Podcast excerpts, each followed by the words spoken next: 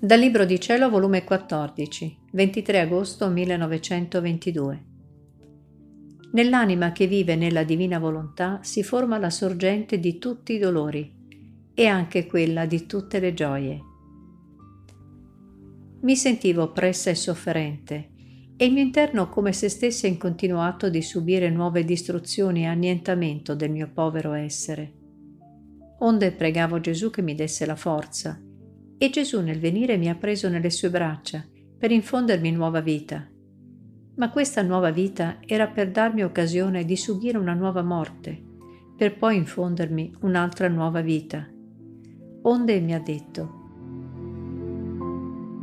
Figlia mia, la mia volontà abbraccia tutto, stringe in sé tutte le pene, tutti i martiri, tutti i dolori che ci sono nel giro di tutti i secoli Ecco perciò la mia umanità bruciò tutto, ciascuna pena, ciascun martirio di creatura, perché la mia vita non fu altro che la vita della volontà divina. E questo era conveniente per compiere l'opera della redenzione, non solo, ma per potermi costituire re, aiuto e forza di tutti i martiri, dolori e pene. Se non tenessi in me la fonte di tutti i martiri, dolori e pene, come potevo chiamarmi re di tutti e possedere in me la fonte di tutti gli aiuti, sostegni, forza e grazia che ci vuole ad ogni pena di creatura? È necessario tenere per dare. Ecco perciò ti ho detto tante volte che la missione di chiamare un'anima a vivere nel mio volere è la più grande, la più alta e sublime. Non c'è altra che la possa eguagliare. L'immensità del mio volere le farà arrivare all'anima tutti i martiri, pene e dolori, la mia stessa volontà le darà la forza divina a sostenerle e formerà in lei fonte di martiri e dolori e il mio stesso volere la costituirà regina di tutti i martiri, dolori e pene. Vedi che significa vivere nel mio volere?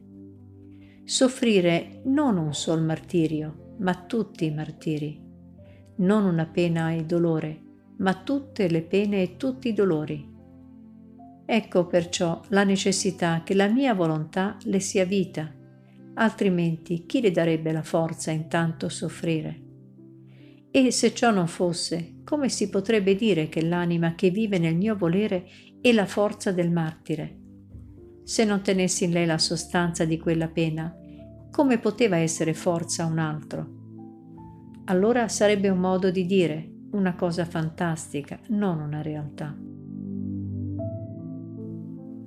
Vedo che ti spaventi nel sentire ciò. No, non temere tanti martiri, dolori e pene. Saranno contraccambiati con innumerevoli gioie, contenti e grazie, di cui il mio stesso volere ne formerà fonte inesauribile. È giusto, se nell'anima che vive nel mio volere formerà la fonte dei dolori per aiuto di tutta l'umana famiglia. È ancor giusto che formi la fonte delle gioie e delle grazie. E con questa differenza, che quella dei dolori avrà un termine, perché le cose di quaggiù, per quanto grandi, sono sempre determinate. Invece la fonte delle gioie sono di lassù, sono divine, quindi senza termine. Perciò coraggio nel farla via nella mia volontà.